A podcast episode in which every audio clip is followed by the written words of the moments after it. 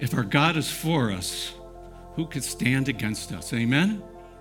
Oh my gosh.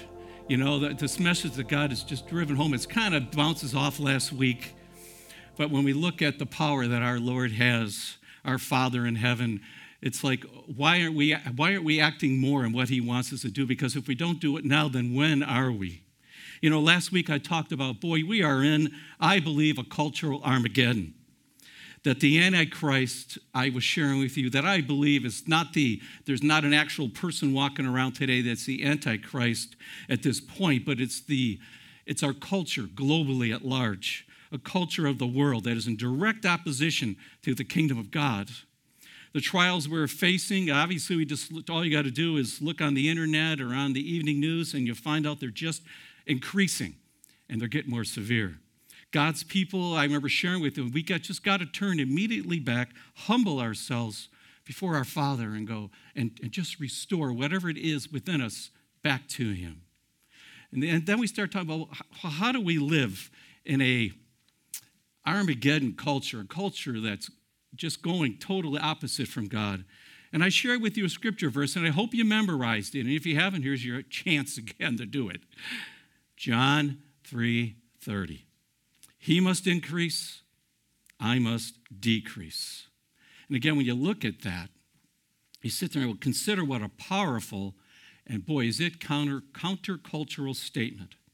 Because you see, friends, wherever you are, whatever our role is here in the body of Christ, no matter how vast or minor your ministry may be, okay, if Jesus is central to us, central in our lives and where we can say he's increasing and I'm decreasing, that's where our strength will come from. That's where our patience will come. That's where our eyes will be open and see more of the immorality that we see going all around us. All those misguided and false statements against God and those that call themselves Christ followers. What you do and what you learn is that while he increases, you let him start handling more of it. So today, I want to talk about well, where do we begin then? I mean, how do we proceed with more of Him and less of me? Well, you know, in the early years of my life, I read a lot of self help books. You know, I attended seminars to be all that I could be. So I, I can unlock the potential inside of me. Maybe some of you done the same thing. You know, most of the books and most of the seminars were surrounded by this one word motivation. They try to motivate me to move from the life that I was living to a more uh, challenging and, and hopefully a more rewarding life. If I were to probably sum up all the motivational seminars and books and everything I, I partook, the catalyst was to get Paul moving. This is what it was Paul saying to himself, Paul, if not now, then when? That's right. The time to act is now. Paul, your one and only life is passing you by. Have you ever asked yourself that or ever said that to yourselves? You know, God imparted a word for me to share with all of you. He told me, you know, my people right now desperately need a breakthrough in their lives. He goes, they just need to, to know that, that I am for them. They need a breakthrough. We need breakthroughs in our personal lives. He goes, There's so many people de- dealing with addictions. He goes, Whether it's, it's drinking or drugs or pornography, whatever it is. So many of my people are walking around with past baggage, things that happened in the past, and they're still carrying them around with them. There are people with those emotional scars, and they've yet to be healed. There's, I got my family out there, he's saying, Jesus, God's good. They're, they're in financial crisis, they're worried, anxiety. He goes, What they need is what they need a breakthrough in is a deeper connection with me, more reliance, thirst for more of me in their lives, where they're going, Not my will, Lord, but your will. That's what they need more of. They need the outpouring of the Holy Spirit like never before. So maybe you're asking, okay, when are, so when are, maybe you've asked this, when are some of these areas in my life, when are they going to start happening? You know, I mean, how do I know? I mean, if, if, if not now, but then when? I mean, when's this stuff going to start happening for me? Well, you remember the story of Israel. Remember, they were held for slaves in Egypt for 400 years, and then God rescued them. You remember the story of the 12 plagues, and they did all that, and the famous line, Let my people go. And eventually, I mean, can you hear God just saying that now, though? And you're like, God just saying, let my people go. The whole of the world on them. Remember, he took them from Egypt through the Red Sea out into the wilderness, into the promised land.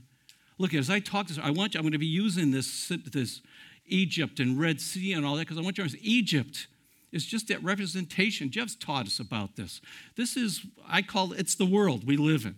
This is where they came from. 400 years, generations of kids and families were raised in Egypt.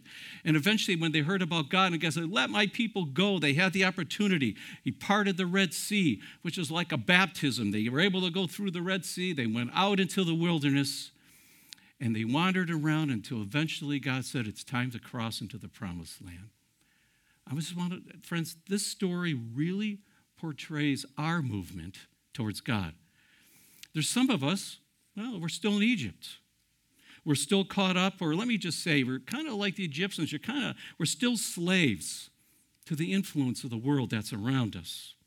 We're living lives in pursuit of what, well, what Egypt says it will, will fulfill us, okay, bring us purpose. You know, Egypt says, hey, listen, if you pursue notoriety, if you pursue power, okay, financial gain, I mean, listen, if you live in that neighborhood over there. Or, boy, you drive that car with that emblem on the hood. Ho, ho, ho. Hey, I see that. Des- get that right designer handbag and the shoes. Hey, you've made it. Then there's those of us who have been freed from the Egyptian occupation. That through the mercy and grace of God, the Red Sea parted for us. God called you out, you repented, you made a decision to do the 90 degree turn. You know, you went from Egypt, you made a 90 degree turn, and to the best of your knowledge at the time, you, you, bought, you gave a knee to Jesus Christ as you stood there before him and said, You know what, I don't know a whole lot about you, but you know, I, I, I've been hearing what, what you can do and how you can change my life. So, to the best of my ability, I'm going to start following you. So, we go from leaving Egypt and we start and we make this 90 degree turn. And because you did, the Red Sea parted. Now it's allowing you access to the promised land. It's offering you this opportunity to have a relationship with our Creator. In other words, the unseen world all of a sudden is starting to be unveiled to you. All of a sudden, you start realizing once you've walked out of Egypt and you start walking towards God and His Word and His teachings and everything, all of a sudden you see, oh, you may have seen for the first time that our struggle really, you know, it really isn't against flesh and blood but it's against rulers. It's against principalities, authorities, against the powers of the dark world. It's against spiritual forces in heavenly places. You never saw that before until you actually were baptized and come through. Then there's others, and I think many Christians I have, they've crossed through the Red Sea. Now you're in the wilderness, okay? You may have just arrived in the wilderness, all right? Or maybe you've been there for a period of time, just like the Israelites. See, the, what the advantage of the wilderness is, is when you leave Egypt, you go through the Red Sea and get baptized. Now you're out in the wilderness, and this is where you learn who God is. You learn about how you can rely on Him, how you can trust Him. Friends, it, it, when you're out in this wilderness, it's not a time to be rushed. It's a time of preparation, a time to be discipled, a time to prepare you ultimately for God, what God created you for. It's where actually your trust in God is developed. It's where He teaches you that He's faithful and that you can trust His promises. It's where, where your struggles with trusting His commands and promises, they're actually developed out there. Like, give me, let me give you an example. Um, it's like uh, when you find yourself struggling with, uh, with a financial situation.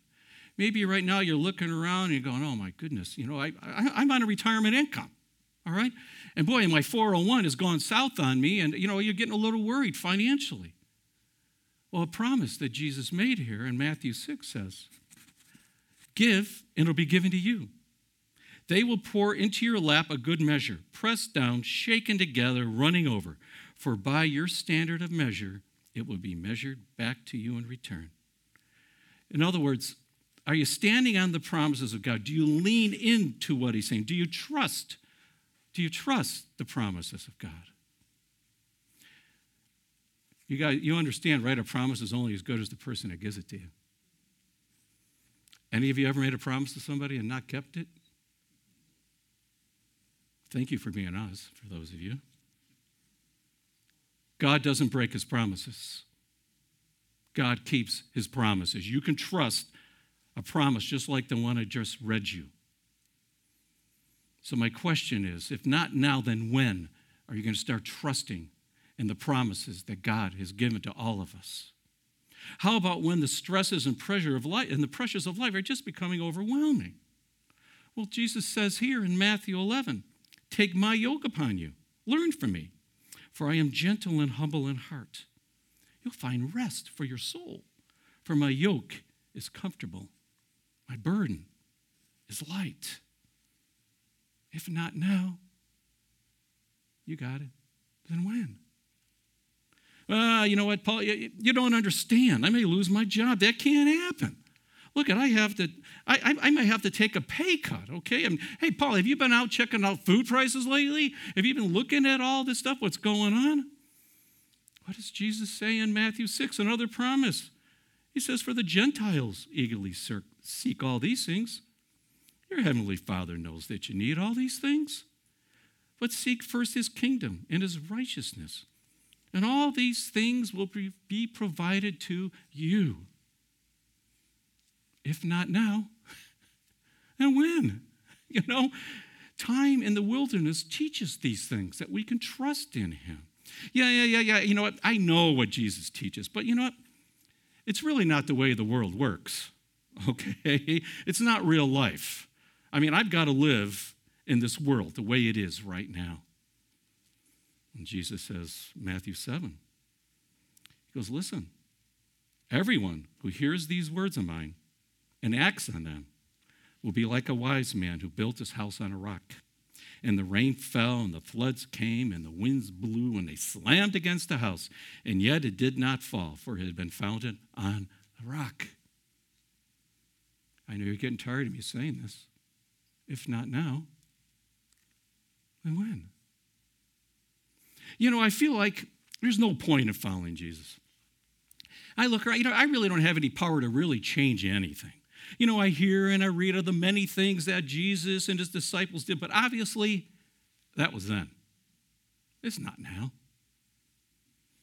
John 14, Jesus says, Truly, truly, I say to you, the one who believes in me, the works that I do, he will do also. And greater works than these he will do, because I'm going to the Father. And whatever you ask in my name, this I will do, so that the Father may be glorified in the Son. If you ask me anything in my name, I'll do it. Yeah. If not now, trust him now, then when? Listen, once the Holy Spirit takes up residence in you, for those of you that have, have left Egypt, gone through the Red Sea, have been baptized, have the Holy Spirit come upon you, you understand everything changes. Do you realize? I mean, you gave God permission to start working in your heart, to start changing your situation in life. You know what the Holy Spirit's like? You know, He's called the searcher of hearts. And I just see Him, He's got this flashlight, okay? And He's in the dark places in your heart and He's walking around. it's pitch dark and He looks, finds something in the corner. Oh, You've been hanging on to this. You're wondering why you act a certain way. It's because that's been locked away in your heart. And He shines the light on it to start to begin and to bring healing. Look what Acts says, Acts 1. But you will receive power when the Holy Spirit comes on you. And you, that's you and me, will be my witnesses in Jerusalem and Judea and Samaria and the Coachella Valley and on the East Coast and New York City and all the way to the ends of the earth. John 14, 26. But the advocate, the Holy Spirit, whom the Father will send in my name, will teach you all things and will remind you of everything I have said to you. Romans 8, 26. In the same way, the Spirit helps us in our weaknesses. We don't know what we should pray for, but the Spirit intercedes for us through wordless groans. And then there's the, the, wonderful benefits of the Holy Spirit in our lives, the gifts of the Holy Spirit found in Galatians 5. But the fruit of the Spirit love, joy, peace, forbearance, kindness, goodness, faithfulness, gentleness, self control. And then, once you cross into the promised land, you become the discipler. Just like the people we saw here on stage today. Through your actions of faith, hope, and love in Jesus Christ, the Holy Spirit will empower you to fulfill the actual calling in your life. You will be gifted supernaturally to handle the assignment that God has given you from the, from the beginning of the world. Lives will be impacted because of you. No, that's right, because of you. The single greatest tragedy of the people of God today is that I, I, I truly believe they're missing the fullness of the Holy Spirit. I mean, if they truly only knew what they were missing, I, I, I truly believe they would stop everything. And they would just seek, seek Him with all their hearts. For apart from the active presence of the Holy Spirit within us, there's no possible way of an individual or a church doing anything but practicing religious activities. Look, you may be very active and involved in your church, but without the fullness of the Spirit, you'll miss the power of God in the situations that you're dealing with. What God is seeking for us is not more activity, but a deeper relationship. Oh, I'm going to say that again. I should have made this a don't miss this. What God is seeking for us is not more activity. You hearing me? Not more church activity. He just wants a deeper relationship because the deeper, because He's increasing, right? And you're decreasing. Friends, much of what I'm sharing can sound strange to some of you that maybe are still in Egypt and you're watching maybe for the first, second, third time, just checking out this whole Christianity thing. You're in Egypt going, this thing, I don't know, this, this doesn't make a whole lot of sense. But listen, I just want to encourage you. Look at what the Apostle Paul said. 1 Corinthians 1. He goes, Look, the word of the cross is foolishness to those who are perishing. But to us who are being saved, it's the power of God. For it is written, I will destroy the wisdom of the wise, and the understanding of those who have understanding I will confound. Where is the wise person? Where is the scribe? Where is the debater of this age? Has God not made foolish the wisdom of the world? Boy, all we got to do is look back over the last few years Man's wisdom has not done us very well. And he goes on to say in 1 Corinthians 1:26, Paul says, "Consider your calling, brothers and sisters, that there were not many wise according to the flesh, not many mighty, not many noble, but God has chosen the foolish things of the world to shame the wise, and God has chosen the weak things of the world to shame the things which are strong." Boy, that's, you know, that's exactly what he did in my life. I thought I was so wise. I thought I knew what I was doing. And then God showed me, you know, we'll see how smart you really are and how wise you really are. He took the weak things of the world and was able to show himself through it. Do you want breakthroughs in your life? You got to break up the hard soil of your life He's got to break up the hard soil, let the Holy Spirit just rain some new life into you. See, you cultivate the soil of your soul by keeping, keep on seeking Him, keep on asking Him, keep on knocking at the door. Like in Luke, he says, Jesus says, So I say to you, ask, it'll be given to you. Seek, you will find. Knock, it'll be open. For everyone who asks receives. The one who seeks finds, and to the one who knocks, it will be opened. I, you, I, I'm pretty sure you know this, but if not, you know, many religions of the world search for the answers of the meaning of life. And what they discover is that they, well, they just surmise an appropriate belief system. It's based on human logic, human emotion. Can I tell you that the doctrine of the Holy Spirit is not even close to that?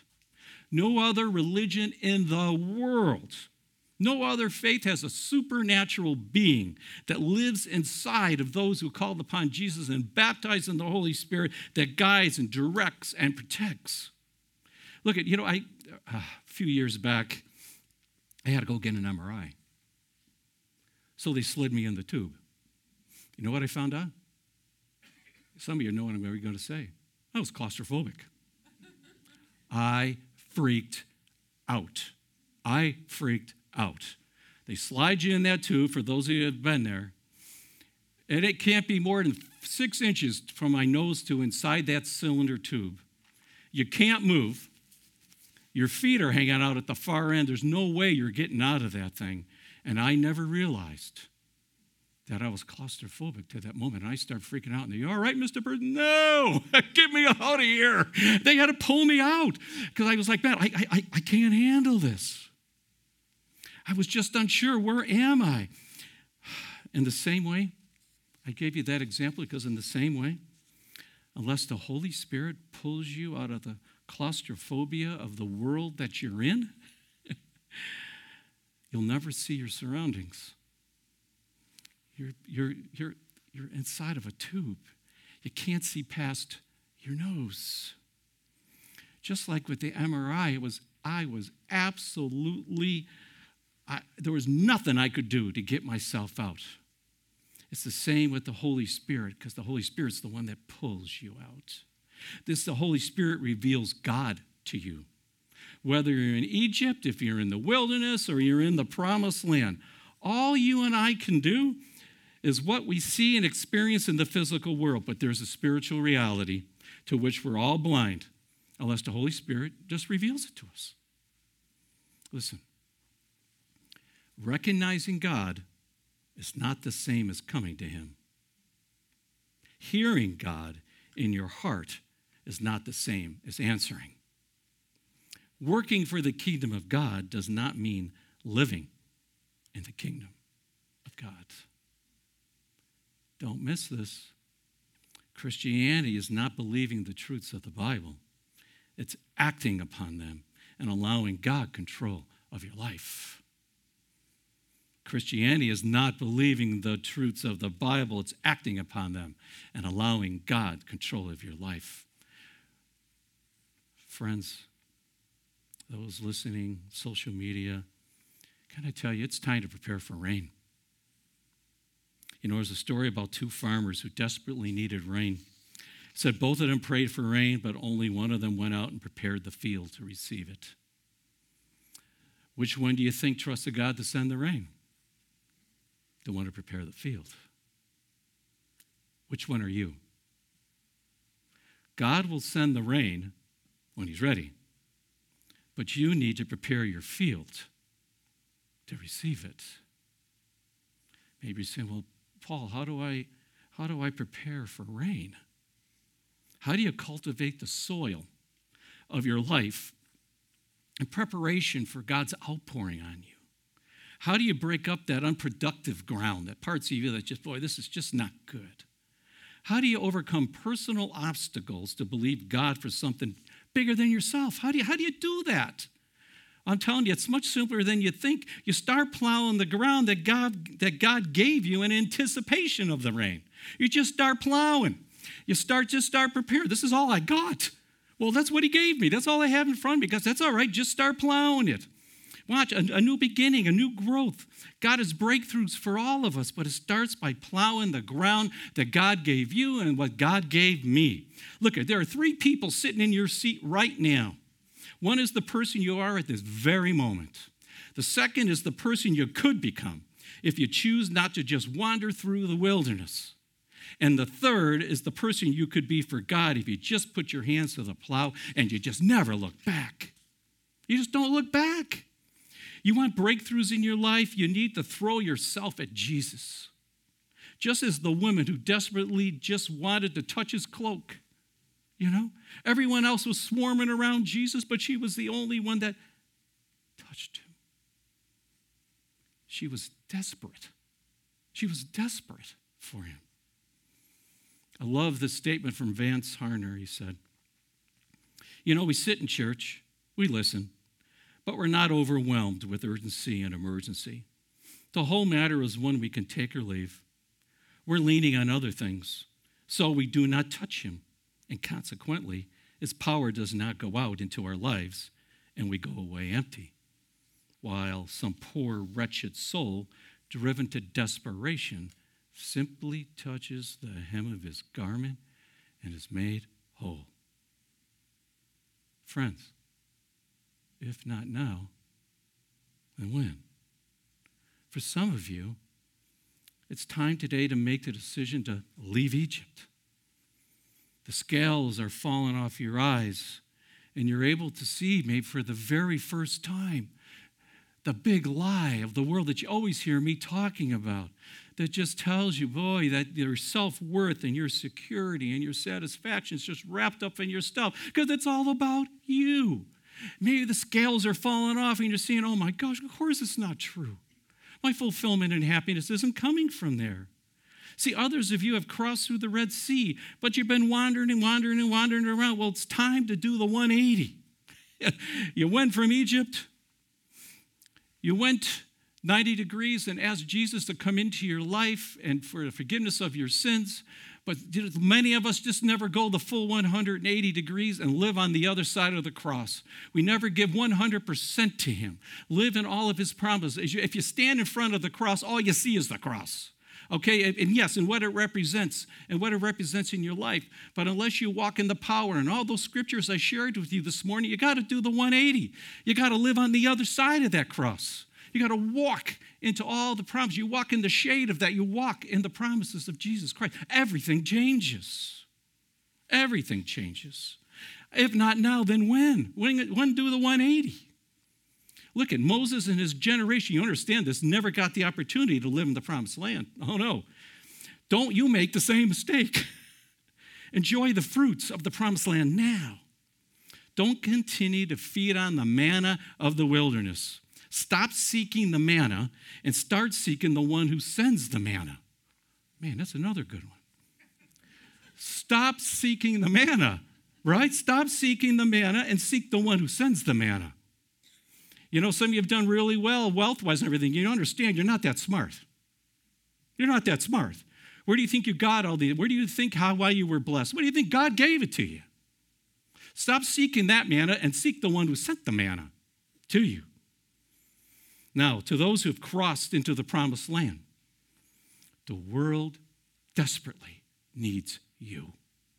Heed the voice of the Holy Spirit with everything you got. Because if you don't do it now, when are you going to do it? The Apostle Paul stated in Romans 8 if the spirit of him who raised Jesus from the dead, it dwells in you, he who raised Christ Jesus from the dead will also give life to your mortal bodies through that Spirit who dwells in you. This is an amazing truth that we must not move past too quickly. The powerful Holy Spirit who worked in Jesus' life is the same exact one that's in you. That's why we need, that's what we need, that's what we need today in our culture. Resurrection power is found in the Holy Spirit. And friends, the, the, the degree to which we walk in the Spirit's fullness and in its power into our lives. And when we do, it just impacts the world around us. Look at what God says here in Zechariah. He says to Zerubbabel, He goes, Not by might nor by power, but my spirit, says the Lord of armies. You're sitting there going, Well, how can I make these changes? How can I do these things? I feel maybe God's calling me here to, inter, to intercede maybe in my family or this, that. How, how am I? He goes, oh, No, no. God goes, Wait, wait, wait. You're not going to do it by your power. You're not going to do it. Or you might. Let me work through you. That's where the changes are going to happen. And as I look around today at our world, it's time for action. it just is. Can I tell you, it's time to kick the dust of Egypt off our feet. Let's prepare our hearts to receive a new indwelling of the Holy Spirit, our freshness. Let's turn to Him 180 degrees, humbly and with repentance and let his mercy and grace of Jesus Christ just flow over us. We need the gentle rain. The Holy Spirit, many times, is just like a gentle rain falling on us. You know, as we close, I'm going to do something a little different today as we close here. I'm going to ask you to do something different that we've never done this church. And, you know, a lot of time, this, I came across this, this song and it just talks about needing the power, the breakthroughs of Jesus. We need Him to rain the Holy Spirit down into our lives. And it repeats the same line over and over and over And I know many times, many of us, including myself, going, oh my gosh, can they please change the, the words? Can I encourage you this morning as we close? As you're repeating for the breakthroughs, close your eyes as it goes and let the Holy Spirit start revealing to you. Maybe where you need a breakthrough in your life. Maybe it's the point where you take something to Him telling him, I need you to pour out, I need you to rain your spirit, I need your love, I need your guidance, I need your protection. Whatever area in your life, whether it's your kids or whatever it is, I want you to open up your heart. Maybe, and then, maybe, obviously, we need it for this valley, we need it for our country. I want us to be able to take our rightful places as the sons and daughters of the King of Kings.